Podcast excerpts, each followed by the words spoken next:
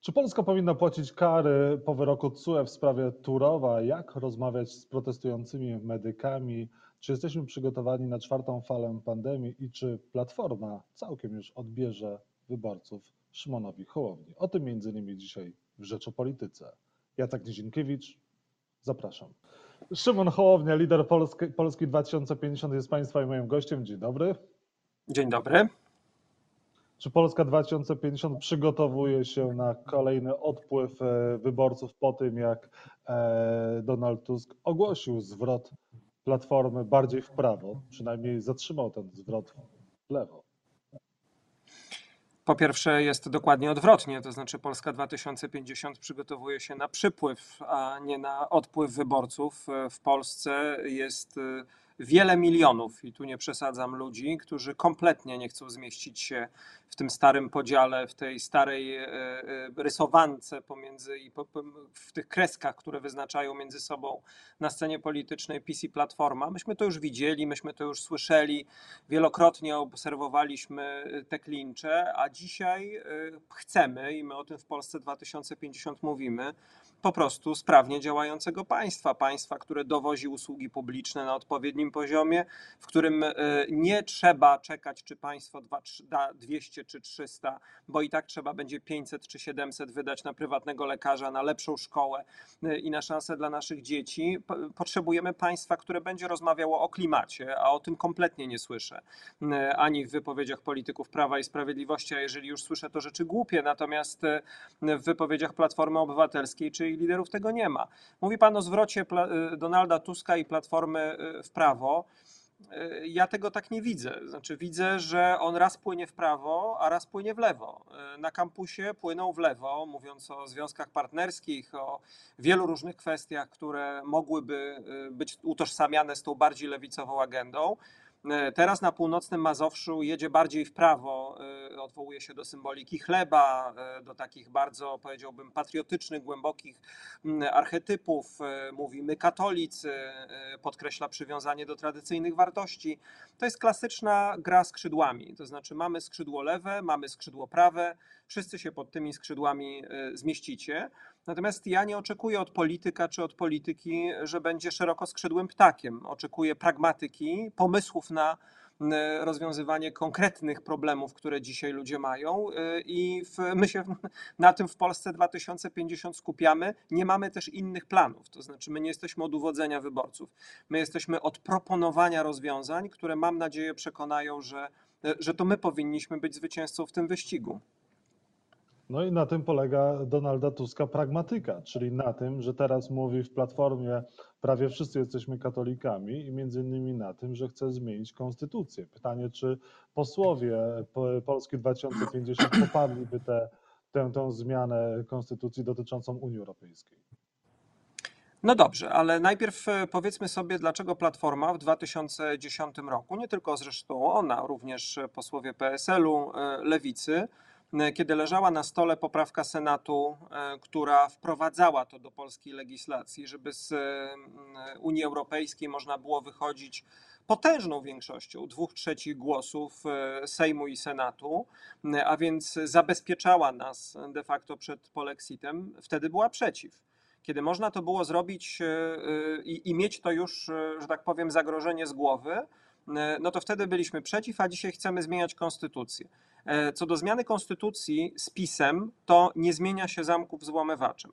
E, I o tym trzeba zawsze pamiętać, kiedy takie pokusy człowiekowi przychodzą, e, bo ja rozumiem taką pewnego rodzaju pułapkę retoryczną czy taktyczną, w którą teraz Tusk próbuje PiS uwikłać. Tylko pamiętajmy, że PiS od 2009 roku ma coś, czego nie przeprowadził przez Sejm, ale ma to gotowe czyli taką oto zmianę w Konstytucji, która będzie dawała Trybunałowi Julii Przyłębskiej konstytucyjnie e, w zwierzchność nad sądami europejskimi.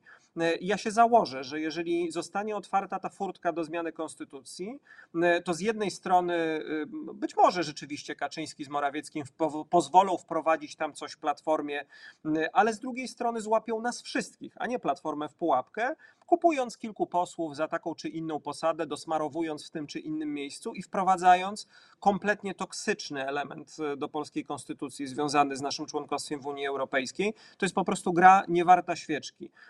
W, tak jak powiedziałem, PiS, który łamie codziennie konstytucję na tysiąc różnych sposobów, swoim rządem, swoim prezydentem, to nie jest partner, z którym ustawę zasadniczą w Polsce można zmieniać. Dlatego uważam ten pomysł zgłoszony przez Donalda Tuska za niemądry i za pomysł, który po pierwsze będzie nieskuteczny, a po drugie jest szalenie ryzykowny. W, głęboko odwodziłbym Donalda Tuska i Platformę Obywatelską od, od, od tego typu układanek z PiSem. One się zawsze dla Polski kończą źle.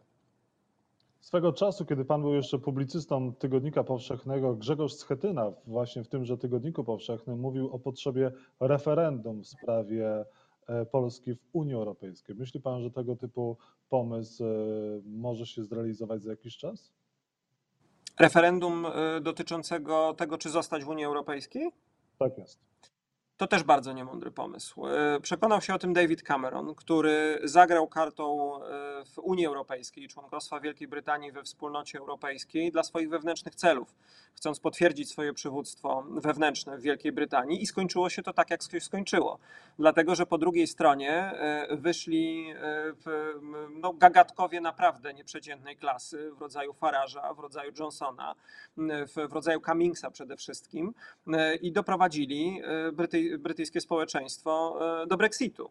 E, dzisiaj przy takich technikach manipulacyjnych, e, które stosuje również polski rząd, przy pieniądzach, które może w to zainwestować, w patologicznym mechanizmie ze spółek Skarbu Państwa, z innych źródeł je przelewając, i też przy, powiedzmy to sobie wprost, takiej, a nie innej sytuacji geopolitycznej, kiedy proszę sobie wyobrazić, jak na pomysł takiego referendum zareagowałby Władimir Putin i Aleksander Łukaszenka. Przecież oni odpaliliby absolutnie wszystkie mm, dostępne sobie środki, żeby doprowadzić do tego, żeby Polska z tej Unii Europejskiej wyszła. Nie można robić takich rzeczy.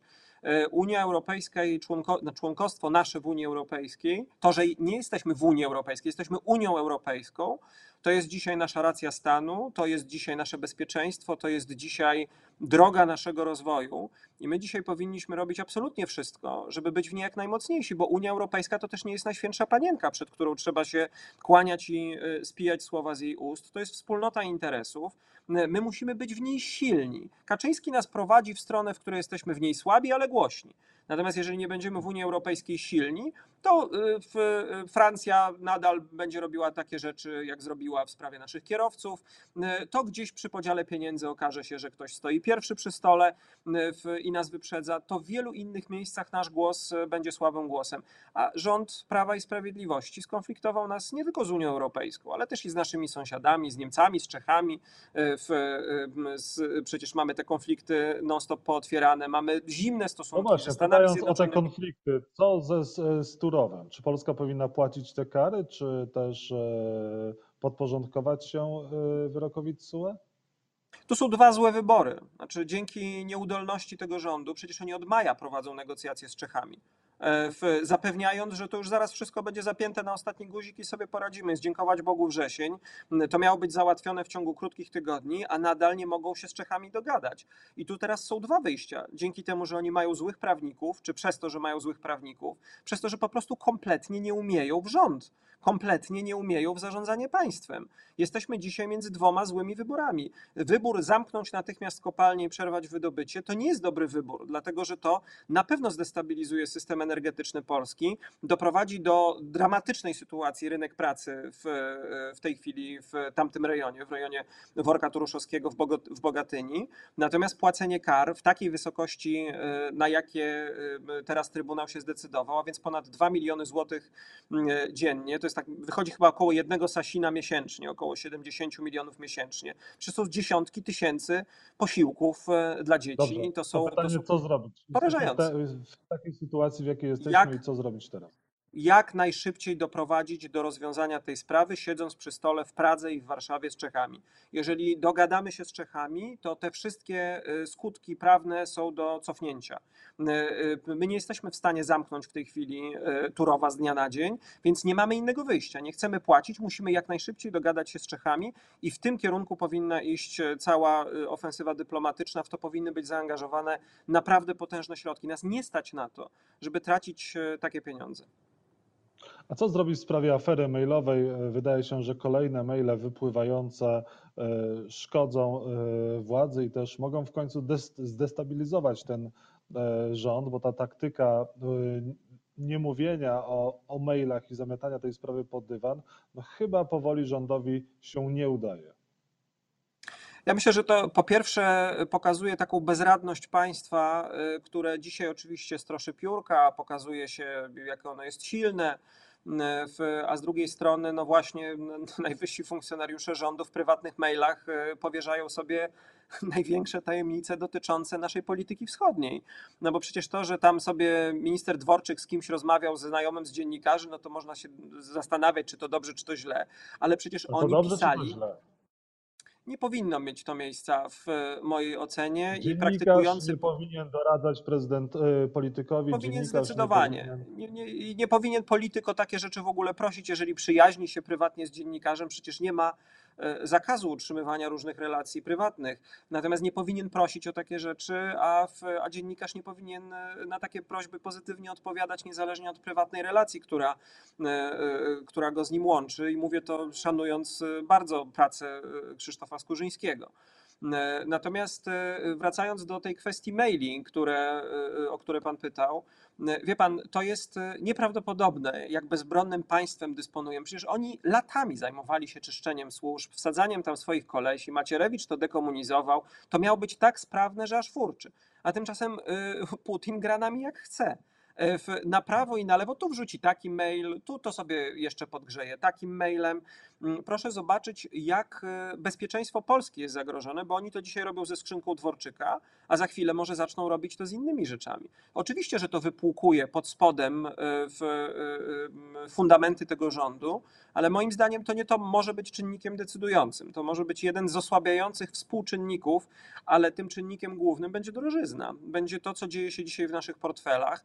Będzie być może to, bo ludzi, do ludzi to prawdopodobnie zaczyna docierać, co robią, gmatwając do nieprzytomności system podatkowy tym polskim ładem. To jest w tej chwili wiązka kabli, które leżą na stole i y, konia z rzędem temu, kto, kto zrozumie te algorytmy, y, te ulgi, te progi, które tam wprowadzają i który kabelek do czegoś prowadzi. Y, Ludzi się nie da oszukać, jeżeli mówi, się, jeżeli mówi do nich ich portfel. Podwyżki cen gazu za chwilę kolejne, przecież od początku października. Podwyżki prądu zaplanowane, w, już przecież wystąpiono do zgody do regulatorów od początku roku. Żywność drożeje jak szalona, usługi drożeją jak szalone. Y, Co z tego, że Kaczyński daje 500 albo daje 600, jeżeli jego polityka drugą ręką zabiera 1000 albo 2000? To się po No, prostu przestaje spinać i opłacać. Wina Unii, nie- Unii Europejskiej. Tak to będzie przedstawiane pan- jako y, drożyzna, która jest spowodowana tym, że jesteśmy w Unii Europejskiej, więcej wpłacamy. Codziennie to widzimy już e, w wiadomościach. Również pakiet klimatyczny wpłynął, wpłynie na podwyżki cen prądu. Może tak to będzie No przedstawione. tak, gdzie właśnie to jest znowu po raz kolejny ta opowieść. Gdzie byliśmy przy stole? Jaką pozycję mieliśmy, kiedy Unia Europejska negocjowała sobie Fit for 55? Mm, Te bardziej, e, powiedziałbym, restrykcyjne cele dotyczące e, polityki klimatycznej. Gdzie był wtedy polski głos? Ja mówię, to często powtarzam, bo to warto sobie uświadomić na tym takim obrazku, jak rozmawiam z przedstawicielami Unii Europejskiej, oni mówią, co się z wami stało? Mówią o tym, że pamiętają momenty, kiedy y, siedzi- siedzieliśmy przy stole i kiedy odzywał się polski przedstawiciel, to wszyscy milkli w szacunku. Gdzie, dzi- gdzie jest dzisiaj nasz głos? I dzi- dzisiaj nie da się Polaków przekonać, że to wina Unii Europejskiej, bo tak daleko nie sięgają nawet zdolności manipulacyjne w prezesa Jacka Kurskiego, którego swoją drogą y, obserwuję z coraz większym przejęciem i zainteresowaniem z uwagi też na branżę, którą zajmowałem się e, jakiś czas temu. Fachowym okiem oceniam, że jest już blisko do wniebowzięcia albo wniebowstąpienia, ale to, to, to jeszcze chwilę zajmie, e, w, choć niedługą. E, Poziom refleksji religijnej tam się zaczyna tak gotować, a w mojej głowie po prostu nie chce się zmieścić, jak można taki poziom refleksji religijnej tak strasznie plątać z kłamstwem, e, które uprawia telewizja publiczna i propagandą, którą uprawia. No ale nawet im się nie uda przekonać e, w, obywateli, że to jest wina Unii, a nie Kaczyńskiego i Morawieckiego, który gada androny, plecie farmazony, ale przecież na koniec dnia płacimy za wszystko więcej i płacić będziemy coraz więcej co każdego tygodnia. Jesteśmy, skoro jesteśmy przy mediach, to czy według Pana e, TVN24 dostanie koncesję, bo za e, kilkanaście dni o, kończy się termin e, i ona albo musi zostać przyznana, albo nie przyznana. Decyzja jakaś musi zapaść. No, oni się zaplątali we własne nogi. Dawno już powinni ten problem rozwiązać. To nie jest kwestia sympatii czy braku sympatii do tej czy innej stacji telewizyjnej, tylko zamówili sobie przecież w Krajowej Radzie i nie tylko y, bardzo y, obszerne i szerokie konsultacje prawne. Y, Wszyscy prawnicy, których zapytali od lewej do prawej, uznali, że, że ta koncesję po prostu trzeba przyznać, bo to po prostu wynika z polskiego prawa. Później poszło tak, że poszła szarża Suskiego i trzeba było no jakoś jednak też mm, z twarzą z takiej szarży wyjść. Moim zdaniem oni się zaplątali. Oni już nie chcą tego e, eskalować. E, Oni nie chcą doprowadzić do tego, żeby ten TVN e, tej polskiej koncesji nie dostał. No tylko teraz muszą w jakiś sposób grać tę kartę do końca, zastanowić się, co z tym zrobić, żeby uzyskać z tego jak największy utarg polityczny. M, Wydaje mi się, że TVN24 w, w końcu tę koncesję dostanie, ale ile jeszcze będzie przy tym spalenia tlenu z atmosfery i energii zupełnie zbędnego. Powinniśmy dzisiaj inwestować to w państwie w zupełnie inne obszary, szykować się do kolejnej fali pandemii, zastanawiać się, co wtedy ze szkołą, zastanawiać się, co z firmami, zastanawiać się, co z ochroną zdrowia, e, kiedy pod kancelarią premiera stoi białe miasteczko, a nie wykonywać puste gesty, które od pół roku kosztują to państwo i jego aparat pewnie setki, jeżeli tysięcy, jeżeli nie miliony złotych i do niczego nie doprowadzą. Ale stać e, państwo polskie na spełnienie e, roszczeń medyków? Y, Przede wszystkim tu nie chodzi o podwyżki i medycy to też wiedzą, nie tylko o podwyżki. E, Tu chodzi o zmianę systemu i oni też otwarcie o tym mówią. Kiedy nasi posłowie Polski 2050 chodzą do Białego Miasteczka, siadają na tym gorącym krześle przeznaczonym do polityków, opowiadają o naszym pomyśle, systemowym pomyśle na to wszystko. Bo podwyżki to jest dopiero początek. Te podwyżki trzeba zaplanować, ale przede wszystkim trzeba stworzyć tym ludziom godne miejsca pracy. Trzeba stworzyć im warunki do działania. E, Inaczej będziemy mieli taki odpływ z zawodu, że to się w głowie nie mieści. Pielęgniarki już ponad 50 wynosi przecież ich wiek e, w tej chwili średni. E, Za chwilę nie będziemy mieli pielęgniarek. Jeżeli mamy system taki na przykładzie ratowników medycznych, z którymi rozmawiamy, przecież to jest temat, który za chwilę doprowadzi do lockdownu pogotowia. Znowu w Warszawie i w innych miejscach i śmigłowce będą musiały przylatować po nas. Przecież jeżeli ci ludzie nie są rządzący powinni ustąpić medykom? Powinni przede powinni się wszystkim prze, powinni przede wszystkim rzeczywiście zabezpieczyć te najpilniejsze oczekiwania finansowe, ale powinni w każdym sektorze chodzi o coś zupełnie innego. E, W przypadku ratowników medycznych stworzyć e, korpus ratowników medycznych, pozwolić, żeby zawierali umowy o pracę, żeby nie było tak, że ratownik wody nie jest w stanie dostać w stacji pogotowia, bo jest zewnętrzną firmą i musi pracować po 400 godzin na dobę.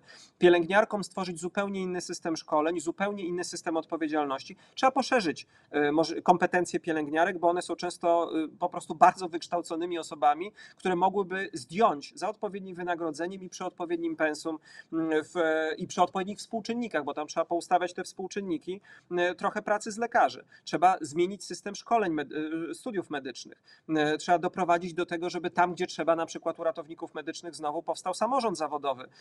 To są wszystko rzeczy ustrojowe, które, które można by było zacząć w dialogu e, z pracownikami ochrony zdrowia już dzisiaj wprowadzać, tylko trzeba by było mieć do tego wolę. A na razie nie mamy woli zmiany systemowej, tylko mamy kontynuację rynku cierpienia, więc oni czekają, że może wymrozi się to białe miasteczko przy kolejnych m, obniżkach e, temperatur i, i ludzie jednak wrócą do domów. Może to się jakoś rozejdzie po kościach i nadal będzie w tej najważniejszej e, usłudze publicznej, którą dzisiaj powinniśmy od państwa otrzymywać, przeciąganie kołdry. Raz na onkologię, raz na kardiologię, raz na neonatologię, a innym razem na położnictwo, w, a, a dziura będzie w tym systemie rosła. Tymczasem pandemia, czwarta jej fala puka do naszych e, bram. Pytanie, czy jest jeszcze szansa na to, żeby tą odporność stadną Polska e, miała i czy tutaj można było zrobić e, więcej i co można dzisiaj zrobić, żeby Polaków zabezpieczyć, jak również gospodarkę? Myślę, że przede wszystkim powinniśmy mieć świadomość, że ta fala będzie. Ja mam wrażenie, że wielu z nas uznało, że to już jest po ptokach, że już nie ma jakby problemu, no bo, e, w, e, no bo nie, no bo już to jest za nami. Nie, to wciąż jest jeszcze e, przed nami. ten problem obserwujemy w najbliższym otoczeniu. Ja znowu mam w swoim otoczeniu ludzi, którzy z COVID-em się zmagają po kilkumiesięcznej przerwie i wiem, że to, są, że to jest naprawdę śmiertelna choroba. E, Dzisiaj nie uda się już prawdopodobnie, o tym mówią też medycy, osiągnąć e, tej odporności zbiorowej w polskim społeczeństwie. Ten procent, ten procent osób zaszczepionych e, jest za mały. Rząd od samego początku brał się za to w, w sposób dramatycznie nieumiejętny. Proszę popatrzeć, ile miesięcy trwały prace nad funduszem kompensacyjnym, który od samego początku powinien zabezpieczać choćby w świadomości tych Polaków, którzy, którzy no nie wiedzieli, czy jeżeli nie daj Boże coś tam się stanie, to państwo za nimi stanie, czy też zostaną sami sobie mm, na lodzie. To powinno być od samego początku, od ubiegłego roku, od grudnia mm, w, wdrożone do działania. Ale było tysiąc innych e, pomysłów i tysiąc innych historii, wycofywanie się, wracanie. Dzisiaj już nawet loterie nie pomogą. Dzisiaj nie pomogą, jak widzimy, akcje szczepień w szkołach. Dzisiaj możemy apelować do odpowiedzialności. Dzisiaj możemy rzeczywiście pokazywać, że ci, którzy są zaszczepieni, mogą w pełni uczestniczyć e, w gospodarce, w tych wszystkich rzeczach, e, których nie chcielibyśmy jesienią zamykać. Natomiast jeżeli chodzi o gospodarkę i przygotowanie jej do pandemii, to ona dzisiaj pod, ostatnią rzeczą, którą potrzebuje, jest zapowiedź podwyżki podatków e, w tak zaplątany sposób, jaki proponuje to Polski Ład, e, w dokładania kolejnych obciążeń e, i kombinowania, w, jak tu jeszcze wydoić ludzi, żeby e, zatkać tę dziurę, którą będzie powodowała w, finansach publicznych e, inflacja. Dzisiaj potrzebujemy spokoju, dzisiaj potrzebujemy przewidywalnych procedur i dzisiaj potrzebujemy przede wszystkim państwa, które już dzisiaj mówi, słuchajcie, wyciągnęliśmy lekcje z tamtych dziurawych tarcz antykryzysowych. W tej edycji, y, w tej jesieni będzie to wyglądało zupełnie inaczej. Dziękuję bardzo za rozmowę Państwa i moim, moim gościem był Szymon Hołownia, lider Polski 2050. Do zobaczenia, do usłyszenia. Do widzenia.